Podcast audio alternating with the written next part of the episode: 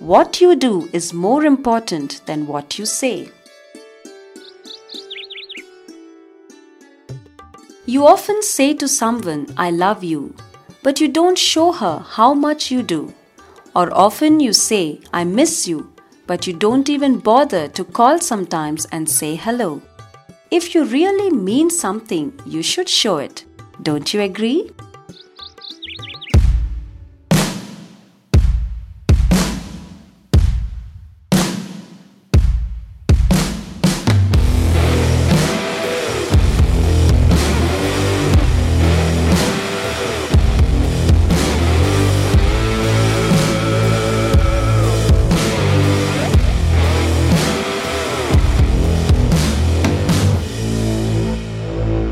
You're listening to the Thinking Hardly Podcast.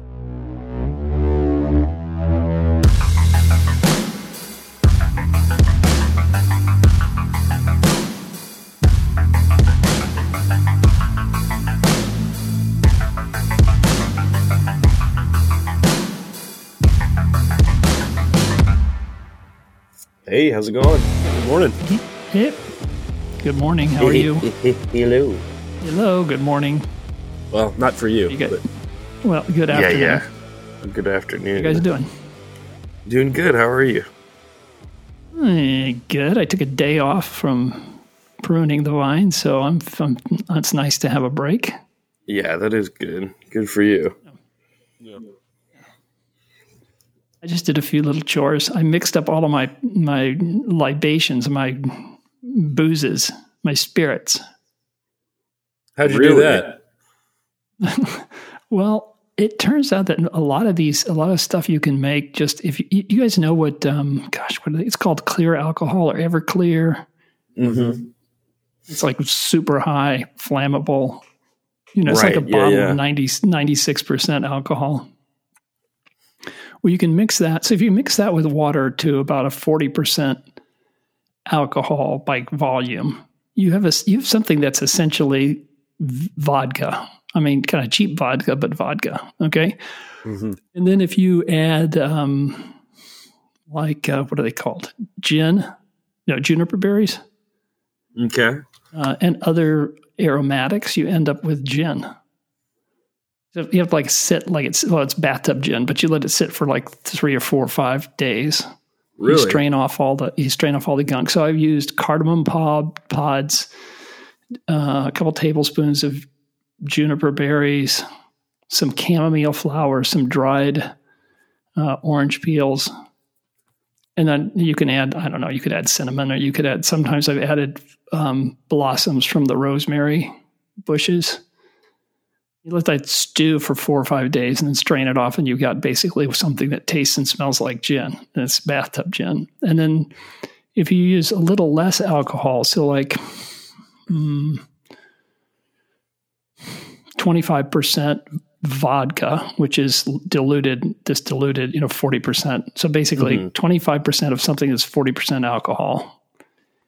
And then you add wine to it and add all of those things again, like juniper berry, not as many juniper berries, but some juniper berries, some cardamom pods, some chamomile flowers, orange peel, all that kind of stuff. And then a bittering agent. So I use gentian root or gentian root. It's gentiana here. Don't leave it in very long. And then you get, vermouth, basically. You have to add a little sweetness to offset the bitterness. So that's what I've been doing. I've been making my own gin, my own vermouth with our, leftover rosé wine and leftover white wine. And that's so cool. That gets you 2/3 of the way to a Negroni or, something else. So I mixed that up today. Yeah. That's cool, though. Yeah, that's really interesting. Yeah. I mean, it's an interesting thing to do. The vermouth is really an interesting flavor. And it's, it's a good thing to do with wine that's just kind of so-so, or even really good wine, you can do it. But you can do it at home. I mean, it's this crazy thing. So that's what I did. That sounds about perfect for, it sounds like a lot of the fun parts of wine without the weight. Yeah, it's right. There's there's a little, it's 3 or 4 days worth of waiting, but it's nice. I mean, especially for you, nice that must feel like nothing. Right. No, that's true, because if it takes 3 to 5 days to do it, and you don't like the way it turned out, then you can try again, and 1 week later. But with wine, it's the cycle length is really, really long, so it's hard to learn anything. Yeah. I just imagine that must be fun for you, experimenting with all that stuff. Yeah, it's nice. We have a good spot down in the basement, and I mix the things together, and they're kind of these weird, it's weird colors. It looks like a fake science thing. There's like this red stuff and some yellow stuff and pale stuff and stuff floating around. I don't know. I'm not making it sound very appetizing. That's pretty good. It's not bad. Better than buying it.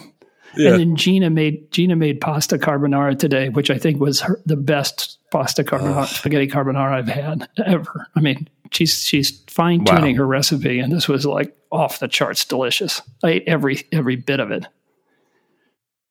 I'm so jealous. Yeah. Well, when you come. I know. That's like the one thing. That's like the biggest like treat food for me, because I can only have it like. It's just like I can only eat like half of a plate of it if I'm not super hungry. Yeah, it's heavy duty, and the stuff she made today was especially rich, not over the top rich, but it was so creamy, and oh gosh, it was so good. Anyways, what do you guys want to complain about today? Oh, that's a good question. That's a really good question. You don't have to complain. It's just what we usually do. Yeah, I was going to say. I mean, there's lots to complain about. Well, as usual. Let loose, pal. Yeah, I'm trying to just scroll through the headlines here, see if anything jumps out at me. Okay, well, Neera Tanden, she basically withdrew her what do you call it? Yeah, her nomination. Yeah.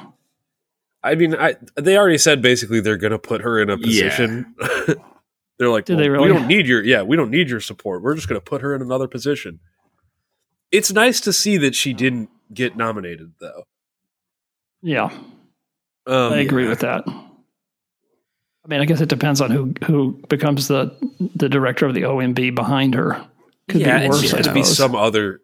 I mean, that's really all it is. Is like a, it's like a surface victory.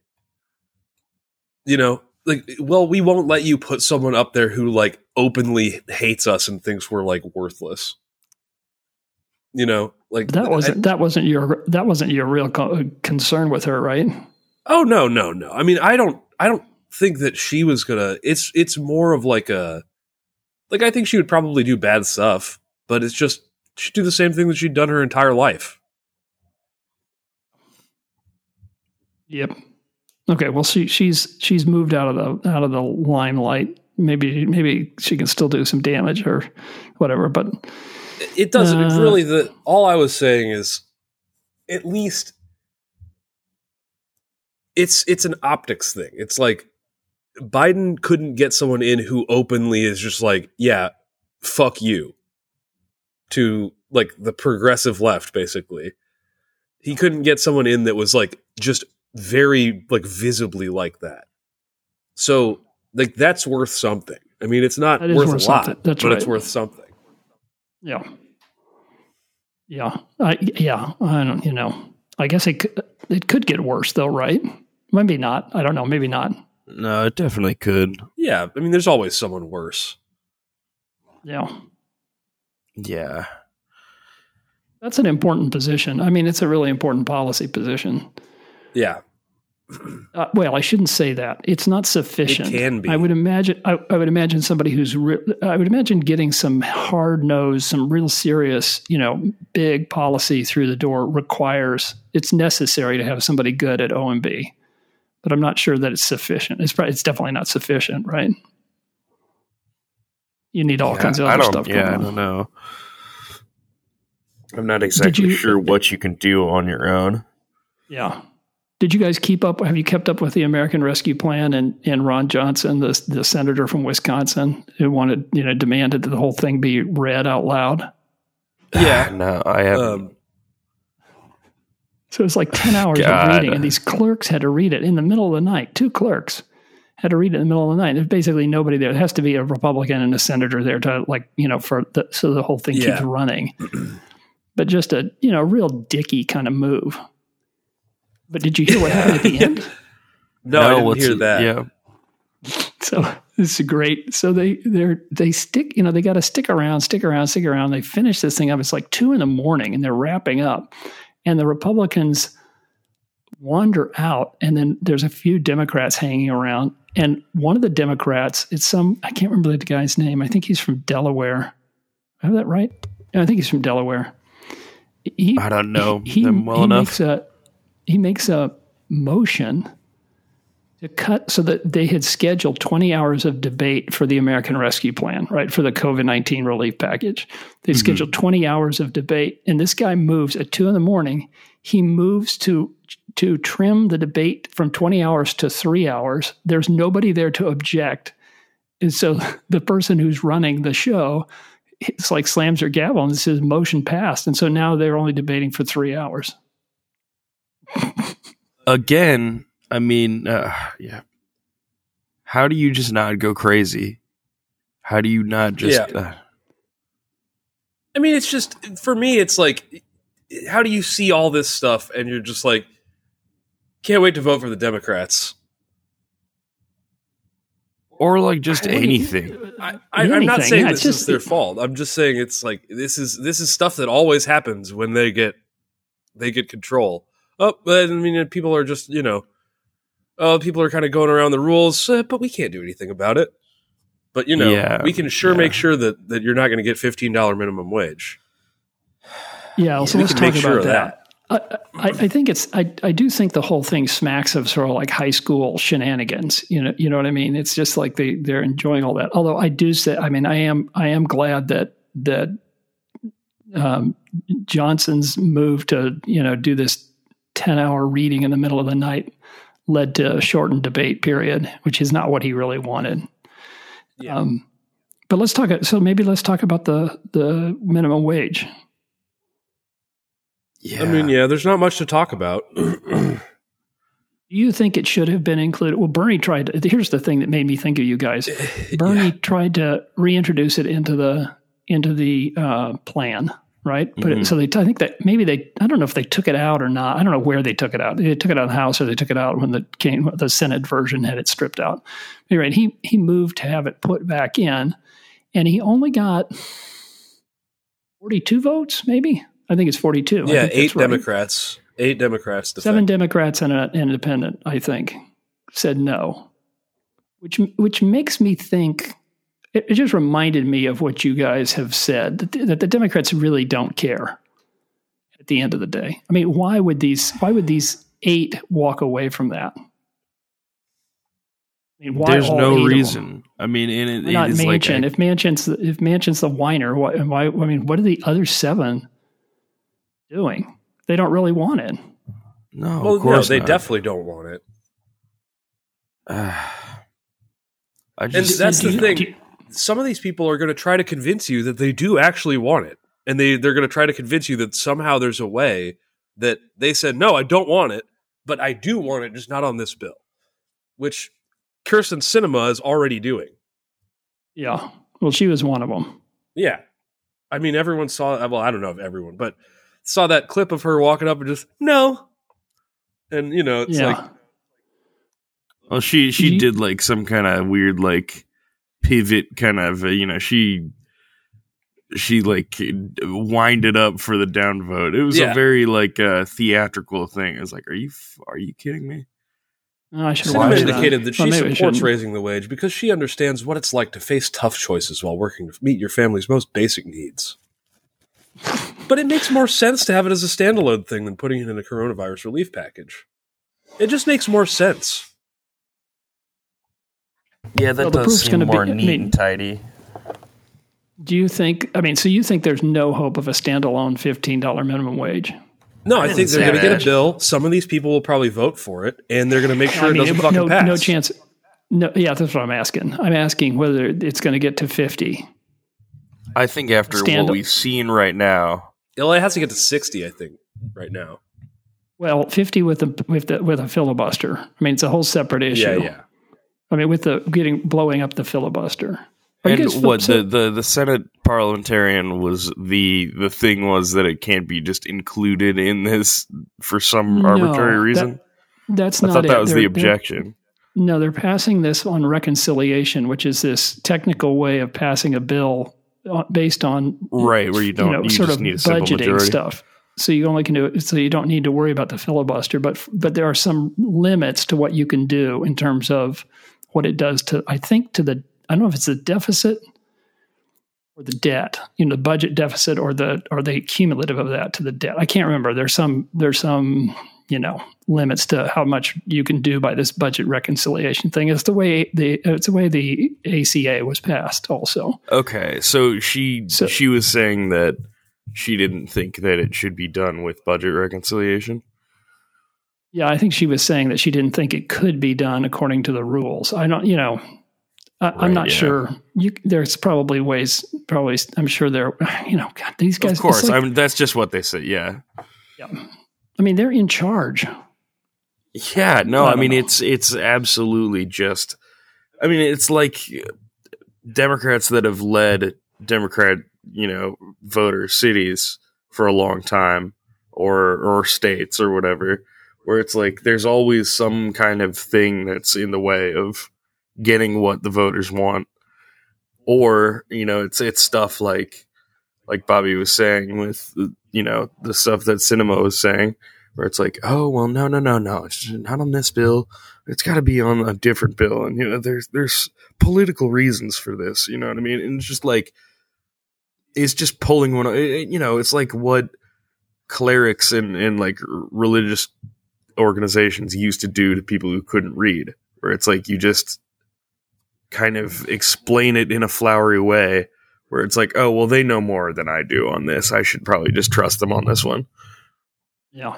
Well, it would be, I mean, I understand a sterile logical reason to not include it in the rescue package, but I don't understand. There's no political reason other than the ones you're saying, which is that they don't want it passed. I mean, in other words, if the track record was really good for Democrats delivering on what people wanted, it wouldn't, you wouldn't say, well, this is dead. There's a fork in it. By peeling it off, there's no way it's gonna win. I mean, I kind of get it. Yeah, but I think the reconciliation thing is why they wanted it to be in this bill, and that's why the parliamentarians said that they couldn't do that, which is, I mean, that's an advisory position.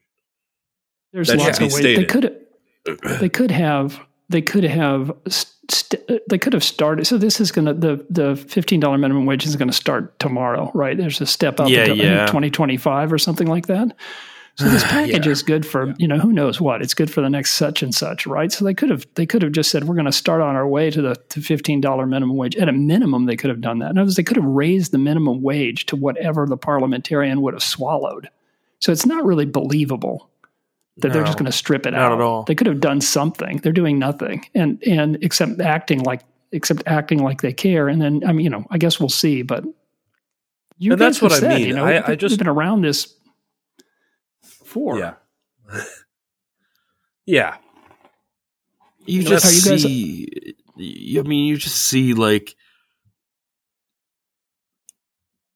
Kamala Harris could have stepped in and ignored her and cast the vote, and then we could have had that through simple majority. And you could just get rid of filibuster. Yeah, I mean, exactly. I mean, like, just say it's just, I mean, it's like we had this. No one could pressure Kamala into doing the right thing. Or no one had an interest to. There certainly wasn't any like news things that I saw that were like, why is Kamala not doing it? Why did we elect Kamala? None of that. So there's no, in my mind, there's no chance that any of this will happen during this presidency.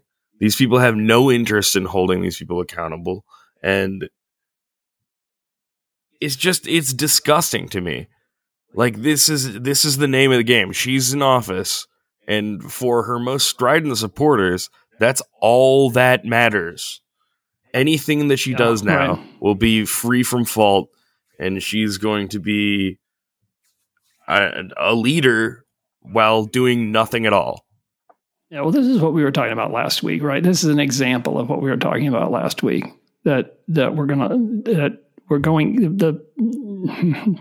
you go easy on your team, even if it means walking away from the basic values. Are you guys? Well, I mean, they don't care. Yeah, that's what I think we're saying the same thing. I just mean there's like a lot of voters who do not care about the. Well, but so let me ask. Yeah, I got it. That's why they're able to do this in part, right? I mean, most people, like we talk about this every Saturday. We fire up the microphones. We talk about it every Saturday, and we're hacking our way through it. I mean, you guys know more than I do for sure. But we're at a tail end of a distribution. Most people have got other things they'd rather be doing. I mean, we kind of like this, and it's valuable for me to interact with you guys, and it's good to, disagree when we disagree and all that kind of stuff. But not everybody enjoys this kind of stuff or cares about it, to your point. Yeah. And they all get to vote. Are you guys up to speed on HR1? I'm not totally. Okay.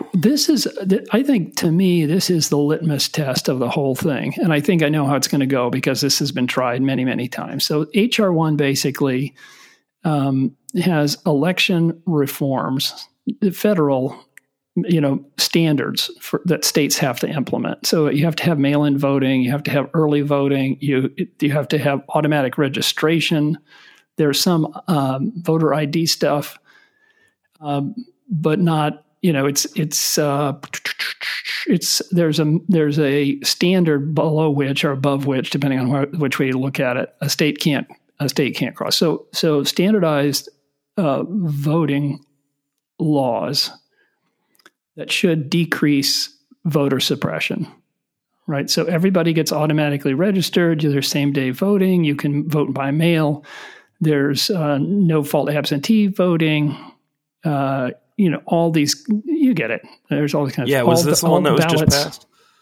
It was passed on the House side. Yes. All the voting you have to have paper ballots so you can check everything out. So there's the voter suppression thing. There's eliminating gerrymandering. So all congressional districts from here on out, federal congressional districts from here on out, will be drawn by an independent commission in each state. That's the second thing, no gerrymandering. And then the third prong, there's some other stuff, but these are the big three. The third one is campaign finance reform.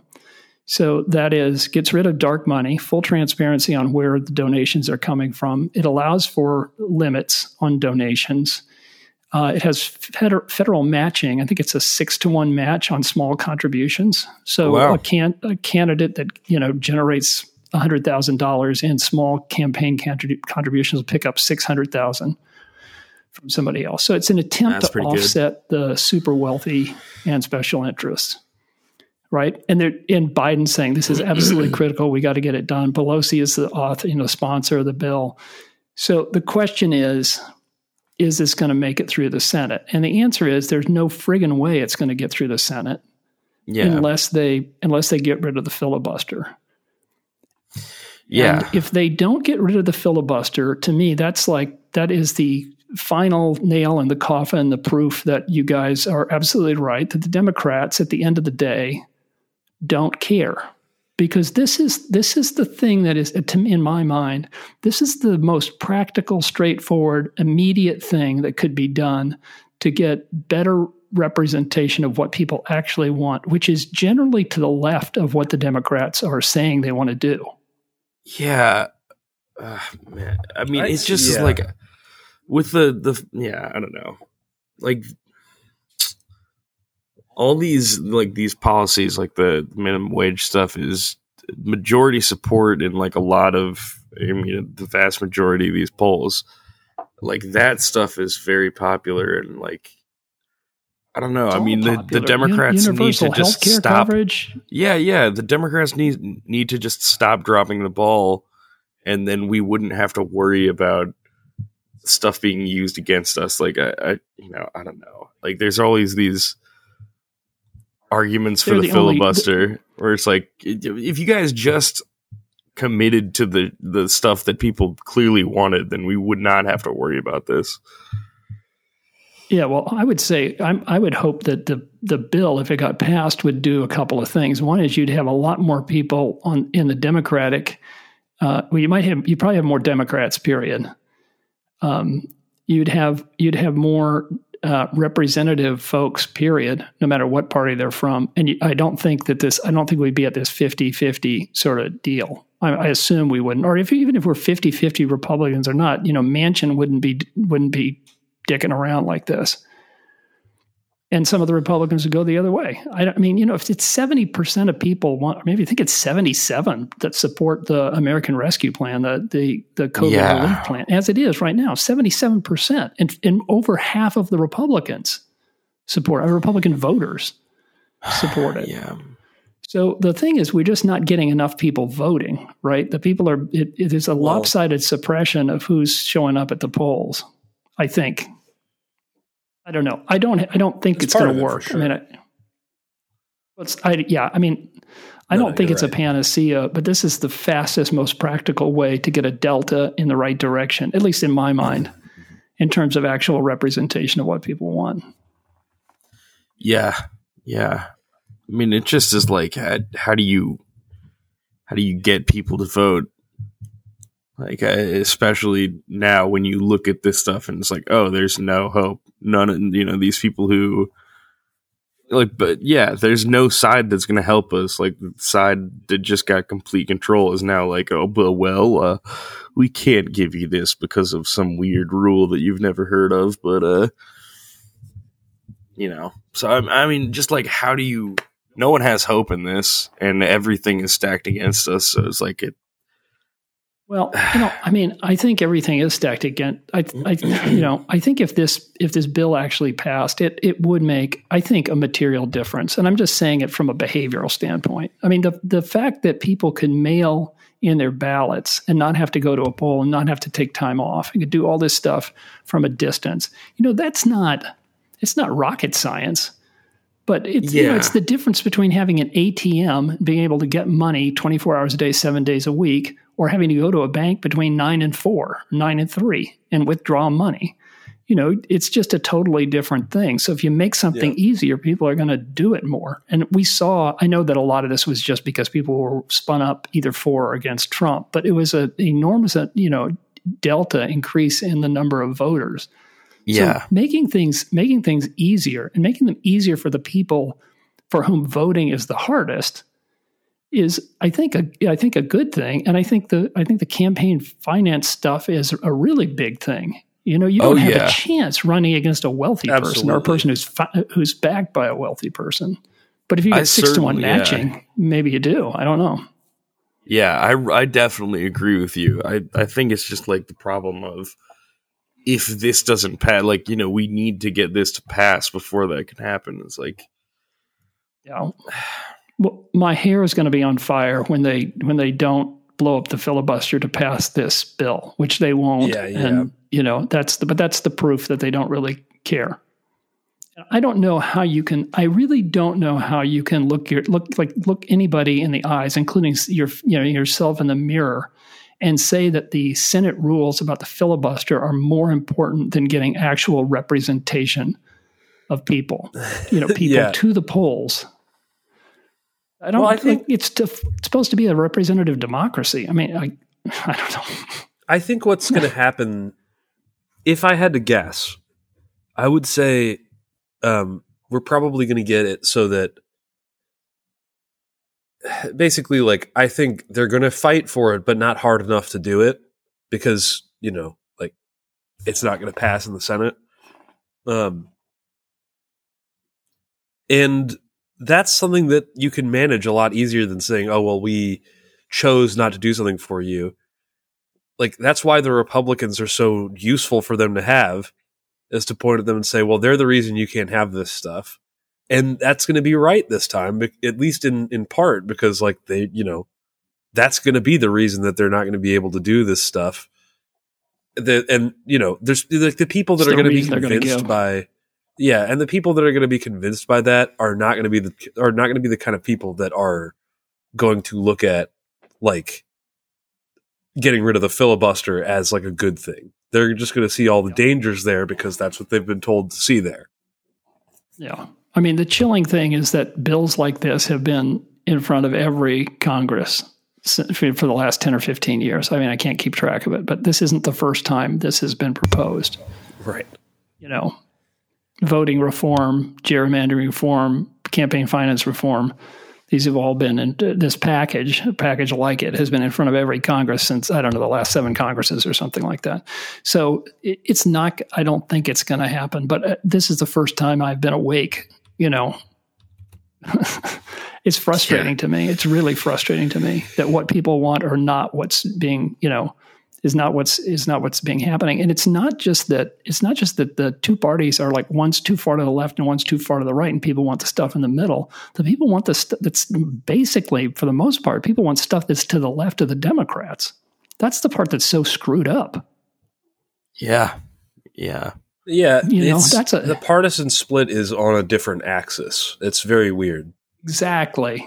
The partisan split is on a different axis. And I think, I don't know. I got to somehow get like the unified field theory of political perspective that you guys have. I don't really have it figured out yet, but the reason that we're seeing this, I think, is that the what'd you say, the establishment and the people funding the establishment, empowering the establishment, you know, that sort of dynamic between business, wealth, and power are not, they don't want the stuff that's to the left, right? So they're sitting in this spot that's becoming increasingly further away from what most Americans want, which is a recipe for, I mean, eventually something really, you know, significant is going to happen. Yeah. But I don't know. So what do you think, what axis are we polarized on? Are the parties polarized on? Imputatively. I mean, certain kind of like economic, I guess, cultural things for sure. Yeah. I mean, it's unfortunate because like that seems to be where it starts and ends with a lot of people in terms of like spending. Man, like I've talked to some people who just like flare up at that idea and then don't really give any reason why spending or like reinvesting to make things better for the infrastructure in whatever way that is, it just is like automatically a bad thing, you know, like, or you don't want to be, it's associated with Democrats. You don't want to be that. Like they've succeeded in making it like an identity thing so much that, you know, that people will continue to vote against their interests there. So it sounds a little bit like libertarianism. I think you just said economic, cultural, but I'm probably projecting here. But are you saying that the Republicans generally think that the best way to improve one's lot is to be free of the government? Yeah, I mean, think about that one, what was it, like Colorado, Texas, where it was like the mayor during the freeze in Texas was like, oh, well, government's not here to help you. Right. You know, you should be able to like figure this out for yourself. So it's like that's how powerful the culture is. Like the mayor feels safe being like, what do you think we're for? We're definitely not for this. So like, I don't know why, you know, I don't know what you could think, like sitting there being a voter who like supported this guy and campaigning, where it's like, I guess he's right. You know, it's ridiculous. You just find another scapegoat. You think that there's a, you know, a breaking point, but you know, our minds are very good at protecting ourselves from being wrong or embarrassed or whatever.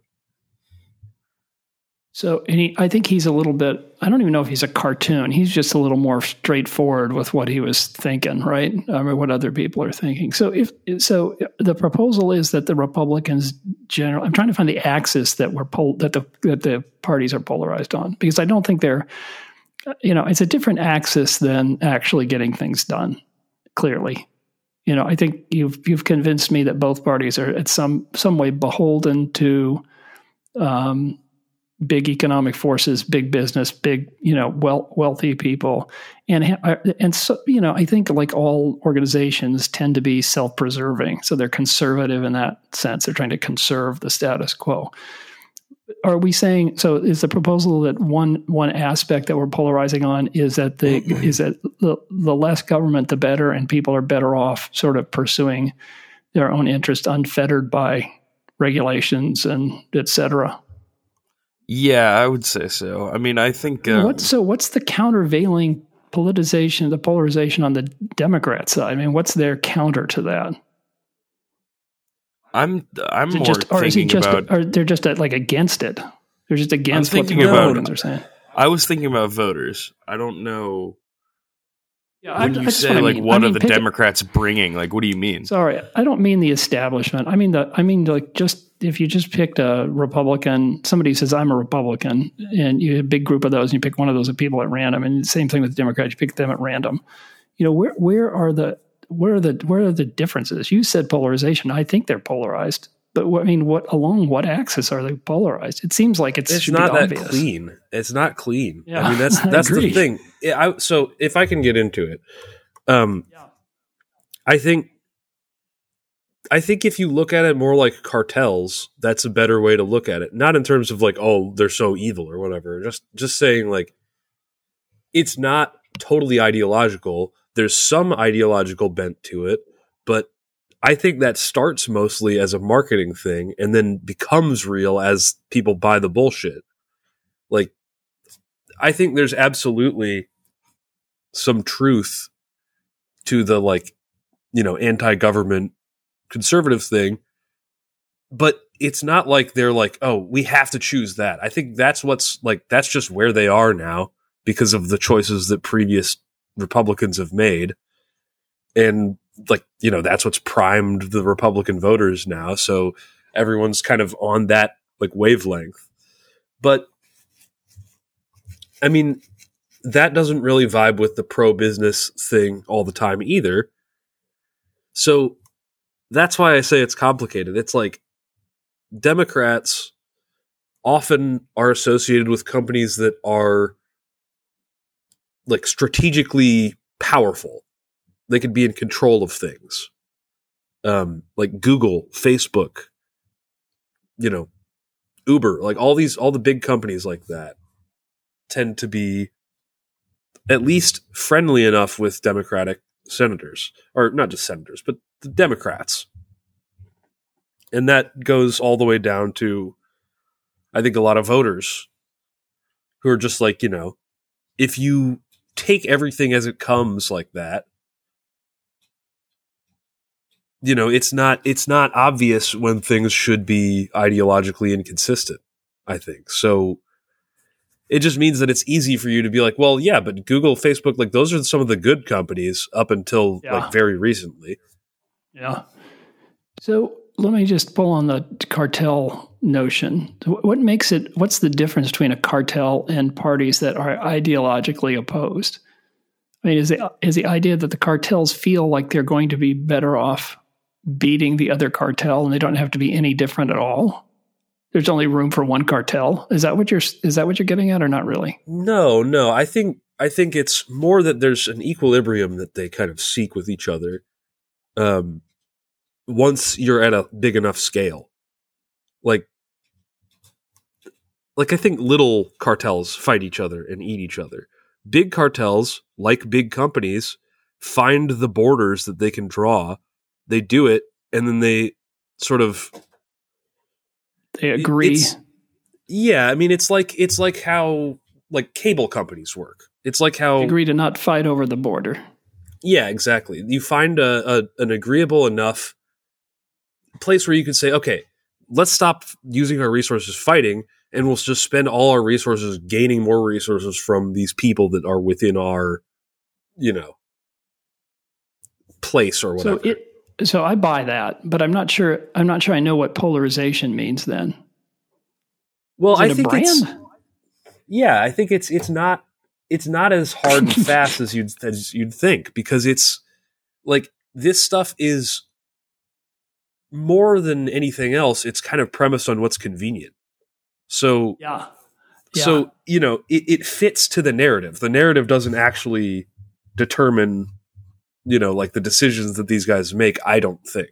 I think it's more of a flavor than an actual like ideological commitment. And I think that's for both sides. So nobody's buying, or they don't necessarily need to buy what they're saying. Yeah, right? Exactly. But there's some purchase, there's some level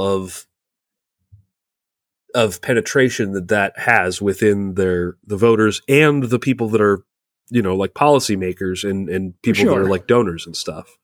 So So there's a narrative that they're telling, and the narrative you don't want the narrative to conflict with the general brand, and you want to keep the brand vibrant. So I think right now, if that's the case, there's some fussing around with what the Republican brand is, but it's going to be clear. The attempt is to make it the next version of Trump.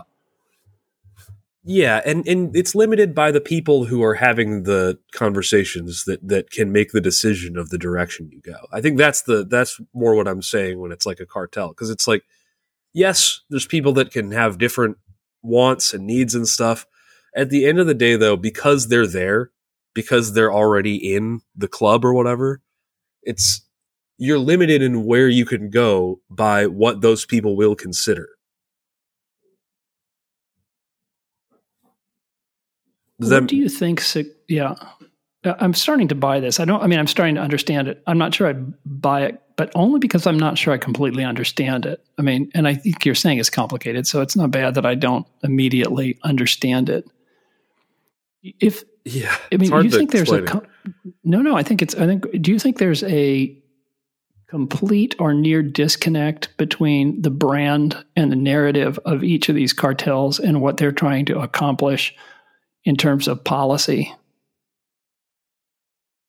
Not entirely, but yeah, I mean, it seems more clear to me that if you gave the reins to the Republicans, there are things that they would do. It seems less clear to me that if you gave the reins to the Democrats, that there are things that they would do. I mean, they would do some things, but I'm not sure that they would go all the way to where the American, you know, the majority of Americans want to be. Right. That's more what I'm saying. So it's not, the driver is the party, not the person. And that's sort of what I mean when I say it's like a cartel. It's like they're in control and they're going to be in control. Like, I don't know. It's not about what the voters want beyond the inconvenience that it causes or that it creates for them. Because the actual goal is power, or at least, you know, not being out of power. Like it's hard to say it because it's like it's not really power because it's not applied power, but it is power to fill a spot that could be filled by someone who wants to do something. You know what I mean? Well, it's power. I think it is power. Yeah. It's just, it's not necessarily power that changes things in any kind of, you know, material way that matters for the majority of people. I mean, in other words, if you're a cabinet level person or a senator, you can, once you step out, you can be government affairs, you know, executive vice president of a very large company, or, you know, whatever. I mean, you could on the board of several companies. In other words, you can take your what would you say, your tenure in government and turn it into wealth and influence. Yeah. Right. So, I mean, in some ways it is kind of power, and the same thing goes the other way around. I mean, if you're well off and interested in politics and you want to shape the direction of things, not change, like make America better necessarily, but to protect some interests, or you've got some hobby or something like that. You can exchange that wealth for influence. It's power, but it's not, and it's political power, but it's not, you know, complicated broad policy advancement. Yeah. That's exactly. Frightening. I mean, that's the whole money in politics thing, I think, is what people think is like, if you get that out, that'll fix that issue. I don't think it will, but I think it's because, like, I don't trust that if you just like make a rule that says, oh, you can't make money doing this stuff. It's like these guys, the whole game is getting around rules of the things that you can't do. Yeah. They'll figure something out. I mean, I don't think it's worthless to do it. You know, I think we should do it because at least it's a step, but it's like, it's an arms race. You're going to have to keep at it. Yeah. You're going to have to keep at it. I think the thing would be, you know, can you crowd out some of these people with other folks? I mean, if you can get people elected with just small contributions because they get matched 6-1, then you may be able to push out a few of these people. Now, I don't know what happens if people get in. Maybe they just turn into the same kind of people. I don't really know. I mean, the scary part from what you're saying is you really don't have to have big, grand, you know, put a dent in the universe, change the world goals for this to work. You just have to have people who want to have a, you know, make a ton of money and have influence and be, you know, people who get the best tables at the restaurants in DC and, you know, are getting invited to all the right parties and all that kind of stuff. And that's enough for a lot of people. Yeah. Yeah. Well, and also it's just like, I think a lot of people can convince themselves they're doing something good, even if they are in a position where they are basically just a leech like that. Because, you know, like, I mean, you're surrounding yourself with people probably worse than yourself. And there's all this mythology around, you know, the politics and the parties and everything that is there so that we are not like, you know, constantly like, I don't know, like despairing about the state of politics, I would say is, you know, yeah. All the signals are the wrong signals. The feedback is not corrective.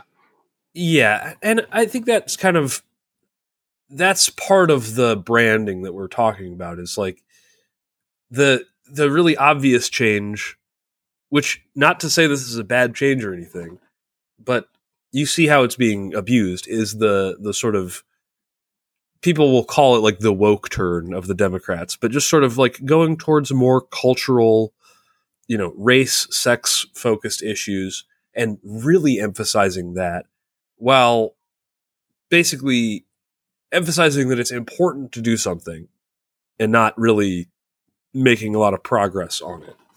But not doing it.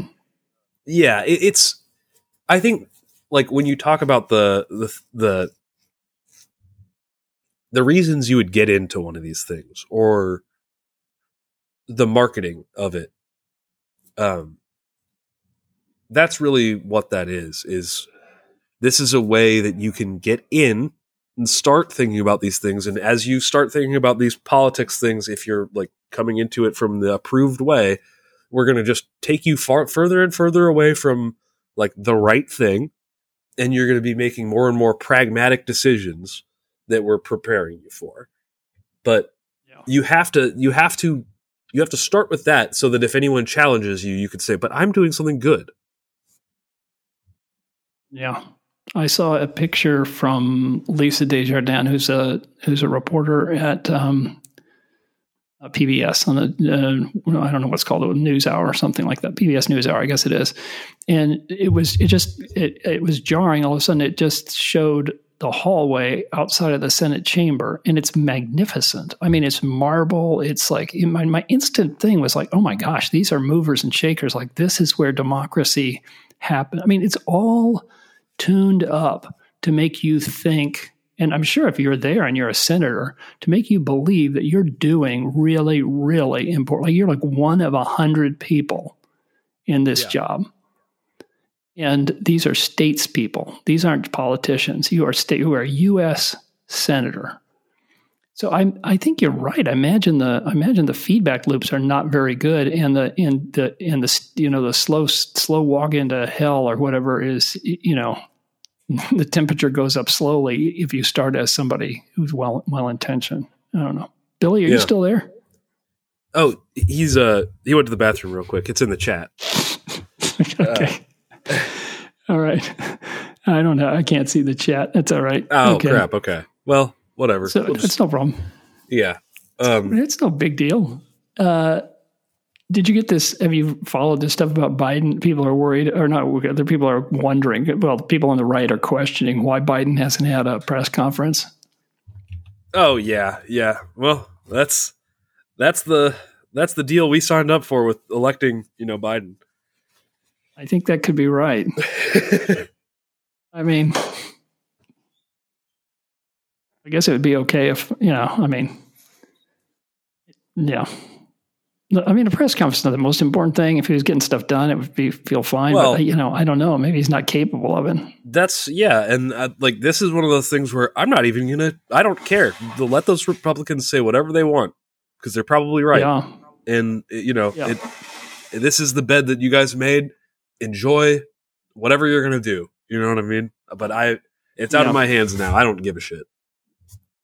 Yeah. Is there anything Biden could do that would we say, okay, well, maybe, maybe this guy's got some juice. Maybe he's got some, mojo. I mean, he'd have to basically go back on everything that he's done and he could, go the other direction. I mean, but that'd be like, Trump just all of a sudden just doing completely, you know what? Actually, it's more unlikely than that because at least Trump is kind of like that. Yeah, I think that's right. I mean, I think Biden is more reliable or predictable or whatever. I mean, I think I'm underscoring your point, which is that there are things he could do. He's not going to do them, and therefore, to heck with him.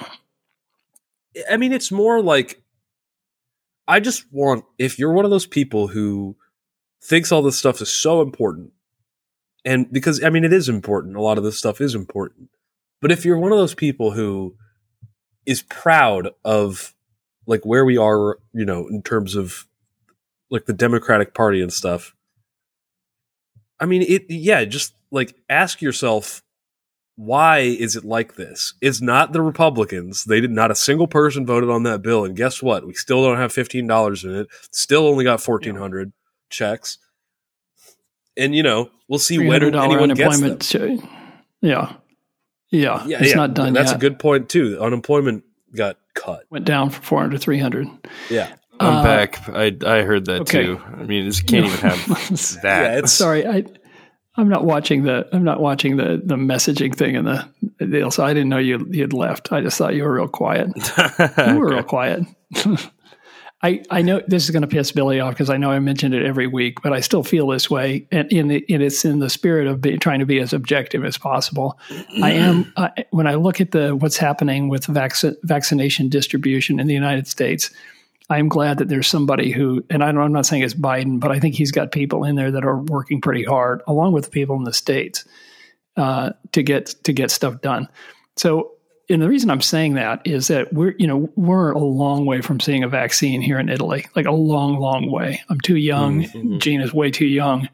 And things are really moving in the United States. And that's a good thing because separate from everything else, once you guys get enough people vaccinated, you're in a completely different game with respect to this virus. I mean, you have to keep eye on things, and they're going to be boosters and variants, and you probably have to get vaccinated every year or two or whatever, something like that. But it's a whole different thing than schools being closed down and Danica being, all of this stuff will be different.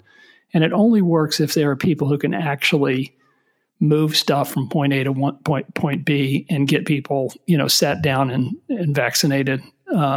So that's good. I mean, I do think that's good. And I do suspect that Biden's probably materially better at managing, or he has people who are materially better at managing complicated projects. That does not offset this, I mean, it's completely mystifying to me how the United States of America can be letting people lose their apartments, lose their homes, you know, not have enough to eat, go to sleep every night worrying about what's going to happen the next day. It's just beyond my understanding. And that lands now on the Democrats.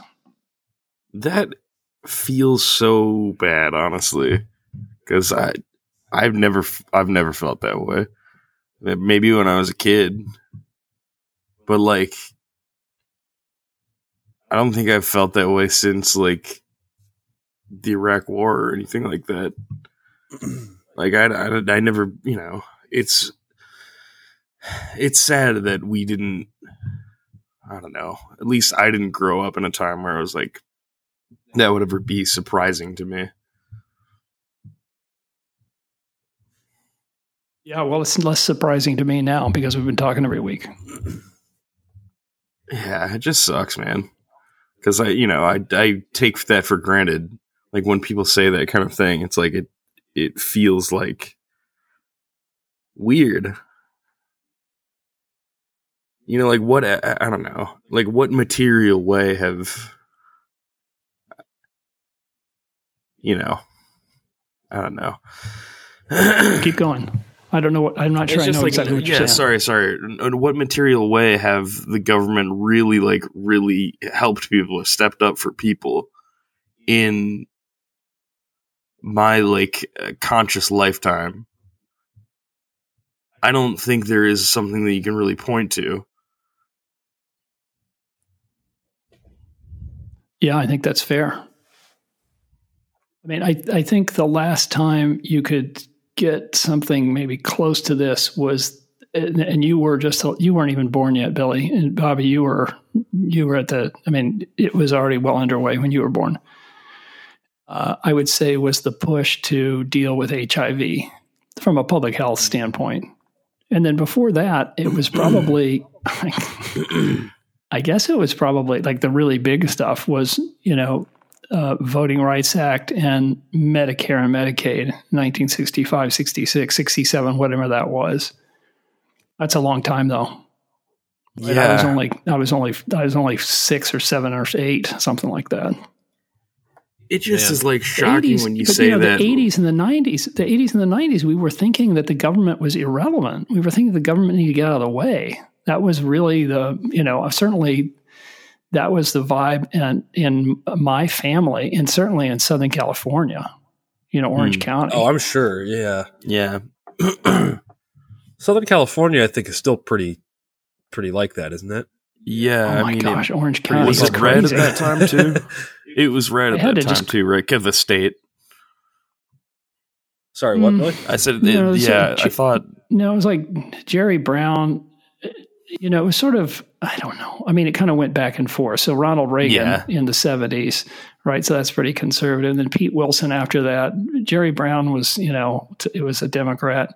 But Orange County has always been really, really, really conservative. And, you know, Facebook, I'm just like unplugged from Facebook pretty much completely. I mean, I post, you know, pictures of food on Instagram. So every once in a while I go on Facebook to see if anybody's commented. So I'm not rude or whatever, but I can't talk to anybody I went to high school with because it just, you know, it's just like, including the girl that I was very serious, my girlfriend, she's like, she just doesn't like, I'm not interested in all that woke stuff. Okay. Yeah. It's probably better not to argue then, because that's the chance of me changing somebody's mind or my mind being changed about that is not very high, and it's probably better especially not someone to, like, you know, that. Yeah. Well, or at least somebody coming. All the people I went to almost all the people I went to high school with are like, you know, racism isn't happening anymore. We treat everybody should be treated the same. It's like, well, that's a great solution. That's a great strategy if you had implemented it 400 or 500 years ago. But now it's like, can't just like, you know, we're trying to make up for centuries now of problems, and just saying, okay, well, let's just pretend like everybody's the same is not going to be very satisfying. Yeah, man. I don't know how we got here, but I think it's been a really long time. I think that's right. But there was this misdirection or this mistake or this view that government didn't have to do anything. In fact, it was better if government didn't do anything. And then I had you guys, and I didn't have you guys. Your mother and I, your mother had you. And I was, when you have kids, it comes in a time in your life where you're really focused on trying to advance your career and hold your family together. And politics then is not front and center. Definitely. I don't know what I'm saying. But it's what you're saying. I think that's how people end up in a situation where, like, if they spent a long time thinking about it, they would never agree to. Yeah, I'm being defensive probably. If I'm really honest, I'm probably being defensive. Like, why am I coming around now? And it makes me really sad that you never have really thought that you could count on the government and its in its dynamic, messy two-party differences way to actually make things better. I understand it. I mean, if you just look at things, you can't really, you can point to a few things, but they haven't gotten the job done really. I mean, better than some places, but not nearly as good as other places that are less wealthy.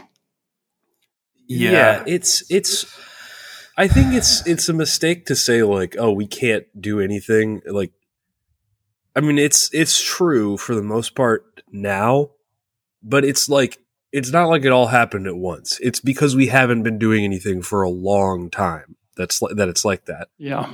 Like at least 30 years from a political standpoint, it's just been kind of like you say, just kind of kicking the ball down the road. And, that I think that it's totally possible that we could, see improvement with that kind of stuff, but it's just like it's going to take some time. We're not going to just get to a good place right away. But it pass a couple of bills and everything will be okay.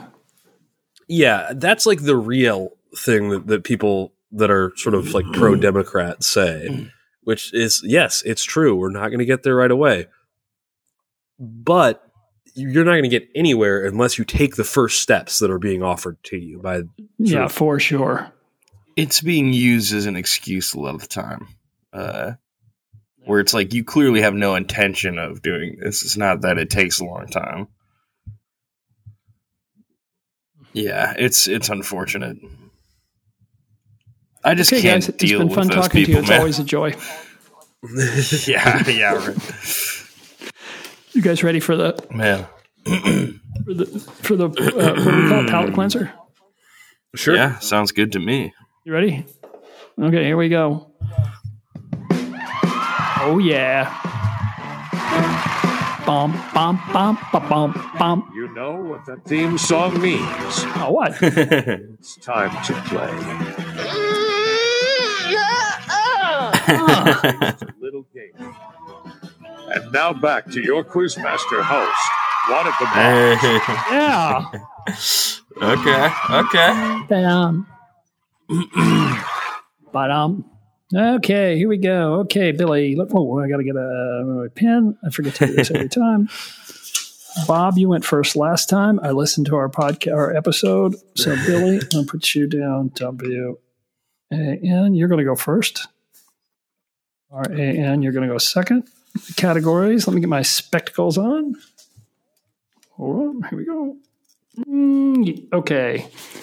You don't call, you don't write, something's missing. Guilty until proven innocent pleasures. Do her suit is too tight. Facial hair or superheroes. Science fiction, sometimes science, sometimes fiction. And frame that tune. Billy, what do you want? Frame that tune. Frame that tune. We're going to start with Frame That Tune. That's a first. Okay, here are a couple songs from hit Broadway musicals. Name the musical and the year in which the show opened. The year within two either way. You ready, Bill? Damn, all right. Yeah. You picked it. Here we go. How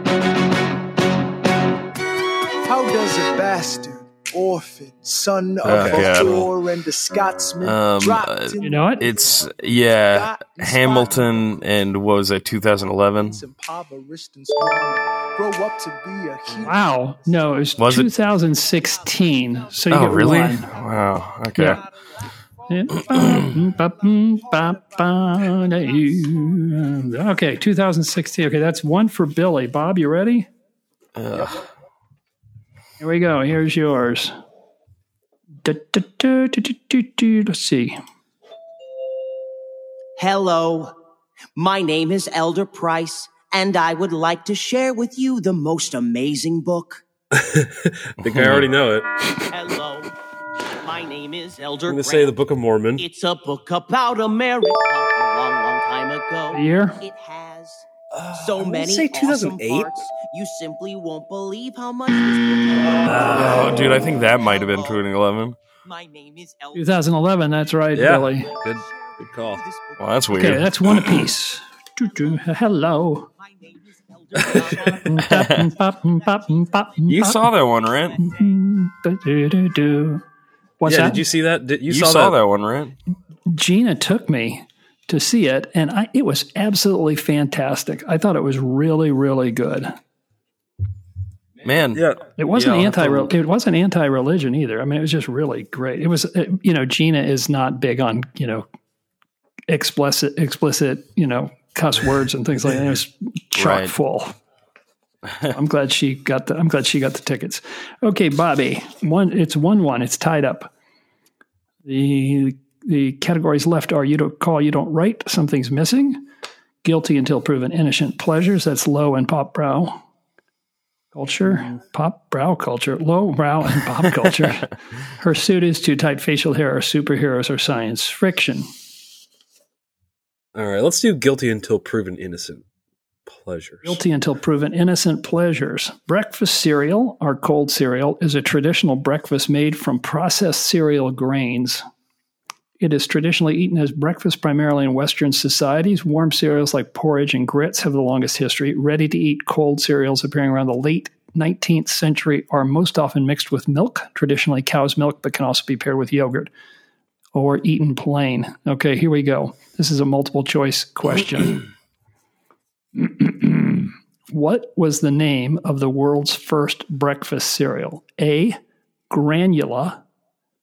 B, Dr. Munger's fortified millet powder. C, Tannenzapfenfrühstück. Tannenzapfenfrühstück, literally pinecone breakfast in German. Or D, Henry Perky shredded wheat. You want me to read them again? The first two. Just read me the first two again.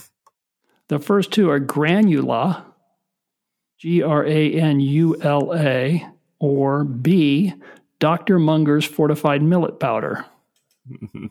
You don't want Tannenzapfenfrühstück? I'm going to say shredded wheat. I have no idea. It was Granula. Granula, okay. That? Granula, yeah, 1863. I was hoping it was B.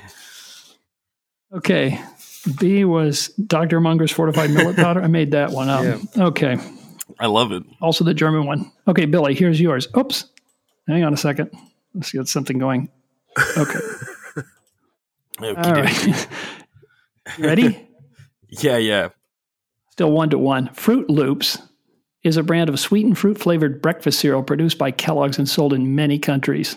The cereal pieces are ring-shaped and come in a variety of bright colors and a blend of fruit flavors. However, there is no actual fruit in Fruit Loops, and they are all the same flavor.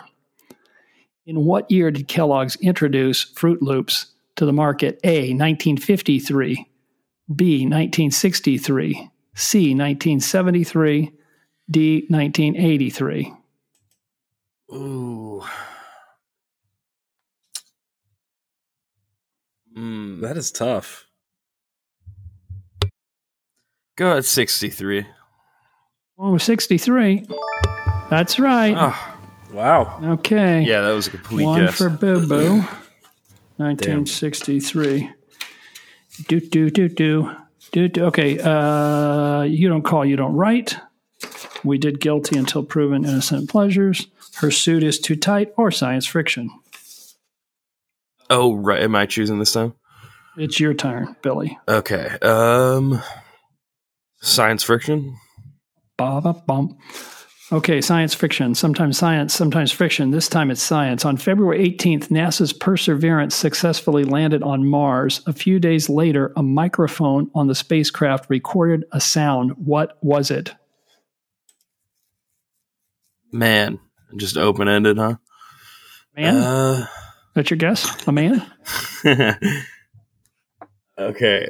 They recorded this on landing. I forget how much after it landed. A few days after it landed, they shook off the dust, stretched their legs, got everything squared away, and then they have a microphone that's out on the outside of the spacecraft. They turned it on. Wind. That's correct. Wow. You want to hear it? Do you want to hear what Martian wind sounds like? Yeah. It's not Rudy Giuliani, if that's what you're thinking. Hang on, here we go. Come on. Listen carefully, it's kind of quiet. Oh. Turns out it sounds a lot like earth wind. Okay, that's another one, Billy. All right, so Billy's running away with this, Bob. You ready? Yep. Okay. This week, SpaceX successfully launched more Starlink satellites into orbit around the Earth. They also successfully recovered the first stage by landing it safely on one of their barges. The prior Falcon 9 launch wasn't as fortunate, as the first stage completely missed landing on the barge on its return. But there was some good luck, too. The lives of three creatures were spared when the booster missed the barge. What were they? I don't know. How specific do I have to get here? You don't have to. I mean, you just have to name what they were. You don't have to give them their specific names, like okay. Ed and Tony and Jill. Oh, very good. Man, barge in the ocean. Yeah, I mean, I'm assuming fish. I don't know. It's either fish or birds. Three seagulls. Yeah, birds. There you go. Who cares? Those are tough ones for not having like a multiple choice. Yeah, how exactly was I supposed to know that one? They were pelicans. Reading the exact news story that you did.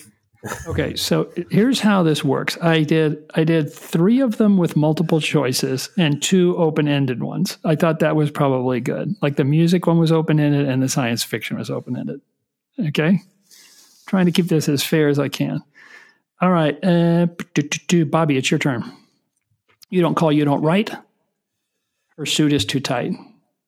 Let's do her suit is too tight. Suit is too tight.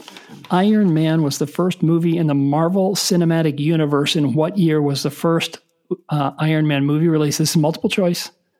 2005, 2008, 2010, 2012. 2005, 2008, 2010, 2012. I think it was 2008. I think that's right. Good job. Nice. Okay, 3-2. Bobby's catching up. Billy, here's your question. What is the name of Thor's hammer? A, Vanir. B, Mjolnir. C, Aesir. D, Norn. I think it's B. Mjolnir. Okay, that's good. Good job. 4-2, Bobby. No, Billy, it's your turn. And so all we got left is you don't call, you don't write. Are you ready? Yes, sir. Okay, Bitcoin is the most well-known cryptocurrency. It can be stored in digital wallets online, or it can be stored locally as well, for example, on your computer's hard drive.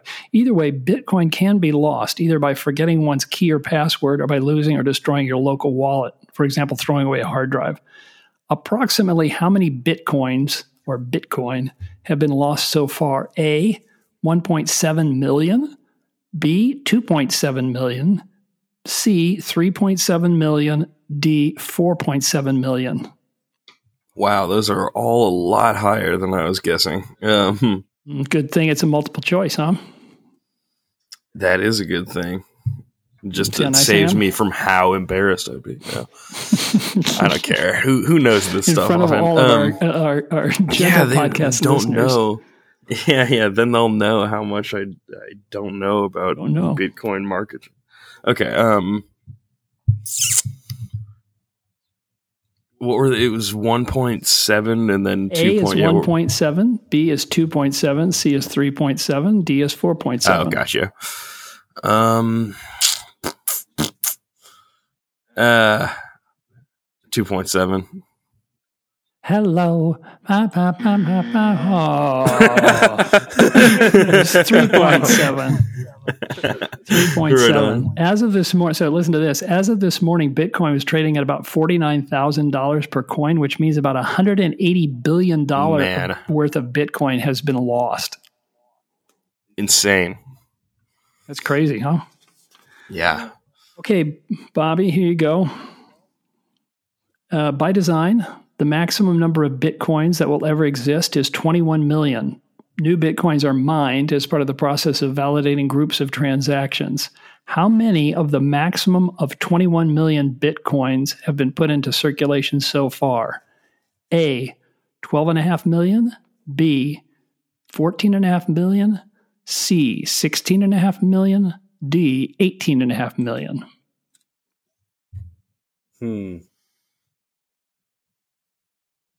I think C. It might be D, but I think C. Do you want me to read them again to you? Yeah, what we're seeing D is 16.5 million and 18.5 million. I'm going to say 18.5 million then. Wow. Nice job. Man. I knew they were getting close. That's crazy, right? So out of the 21 million. So it's, I was just reading about this, and it's kind of it's tricky because the only way new Bitcoin are released is when they're mined. And every roughly every 4 years, they have the number of Bitcoins that miners get when they validate a block. So right now it's 6.25 Bitcoins. And so that's going to keep dropping and dropping and dropping. The current estimate is that the last Bitcoin will be mined in about 120 years from now. So it must really, that having it every 4 years really, really slows it down. Okay. Well, it's also why you can't buy a graphics card right now. Exactly. That's exactly right. That's the one drawback that no one at Bitcoin seemed to really like take into account is the energy use and the actual method, like the strain that method was going to put on actual physical manufacturing. Yeah, Billy and I were talking about this earlier this week. It's an environmental nightmare, and it also makes it tough for artists like Billy who need graphics cards to get his hands on one. Yeah. Although I read that the makers of the latest what is the series, Billy? The 30 series, the 6? What is it called? It's Nvidia. It's the 30 series. The 30 series, they're going to throttle down the ability to mine with these graphics cards, and then they're releasing a mining card that's tuned just for mining. It won't have the visual drivers, or what is that? Is that right? It'll just be like another something like that processor, basically. Yeah, I mean it's going to have a lot of overlap, but they're going to throttle down the gaming cards so that they can't be used easily for mining, and then they're going to have a mining card that doesn't have you don't have to drive a screen, right, to do the mining. It's not actually necessary to have some parts of it. They're going to strip those out and have a line separately, but it doesn't really help because there's some some limits on the materials that are being used or the chips that are being used. So having two lines of them is not really going to help much. Yeah. So there you go. Okay. There we go. Thank you. You know what? Ooh. That sound means we're done. Done with it. Thanks a little gaming. All right, dang on. Thanks for playing the game, guys. Thank you for setting it up. Yeah, was that a tie game? Billy won by 1 point. It was 4-3. It was a tight game. Couldn't quite make it up. All right. Yeah. Maybe we should double up the points in the end, or make it. Yeah, I don't know. Then it all just depends on the last question. Okay. So what are you guys doing? That was good. Yeah, that was fun. I just finished rendering out some more stuff for that Twitch channel. I'm really looking forward to getting done with this because it's just been thing after thing with this. But yeah, it's hopefully it'll be done by today or tomorrow. It's going to be the last, like, very last things I'm doing. And then maybe a little work on. Oh, 100%. Okay. Yeah. No, I mean, It's like, I find it hard to do like just one at a time because of the nature of how I'm doing this. Maybe I'm doing it in a. Maybe I'll learn that that's not the best way to do it, but gentle podcast listener, we're working on a surf shack in Mexico, and Billy is going to render the inside based on the house based on the architectural plans. So he did the kitchen, and it was stunning. It's like, oh my gosh, it's like we're actually there. And so we got all excited about doing it, and then, you know, you got other things to do. You got fish to fry. You know what I mean? Well, hopefully this can be, because I've got like the walls pretty much up. Like, there's some spots that are different from what I thought they were. I'm looking at the new stuff that you sent me. I just need to I need to figure out exactly what's going on with that. Yeah, well, we're just getting itchy. We heard that the environmental impact report got filed this week, so I'm almost certain we'll get approved, because there's nothing. It's between two other houses, and there's nothing, literally nothing, not a single cactus on that lot. It's just a bunch of sand. So I don't think we're going to run into any problem, but it's part of the process, and so we feel good. I mean, that's like one step closer. Yeah, congratulations, guys. Well, thanks. I mean, it's not like we did anything, you know. Well, whatever. It's exciting. Yeah, it is exciting. Yeah. It still counts. Tina's getting really excited. She's like looking at, you know, like furniture and colors and sundresses and things like that. That'll be a fun one to decorate too, because there's it's a lot more space, and just kind of just everything like up higher, or just, I don't know. It'll be a lot different feel. It's just going to be it's going to be a whole different thing, and it'll be a lot easier for people to get to. I mean, it's completely possible to go for a long weekend or something like that. It's just, you can't, having people come here it's wonderful. It's fantastic, but you got to take, you guys know, you got to take time, or it's not worth it. Yeah, that is true. Yeah. Yeah, man, that'll be really nice. Gina likes swimming. Pardon me? Does Gina like swimming? I don't remember too much. Yeah. No, she does not like being in the water. There's nothing about it that she likes. Well, that's too bad. Yeah, she likes sitting on the beach. That's good. And she likes sitting on the beach with girlfriends. That's super good. She likes having people, hosting people, having people around. So that's all fantastic. That's going to be really great.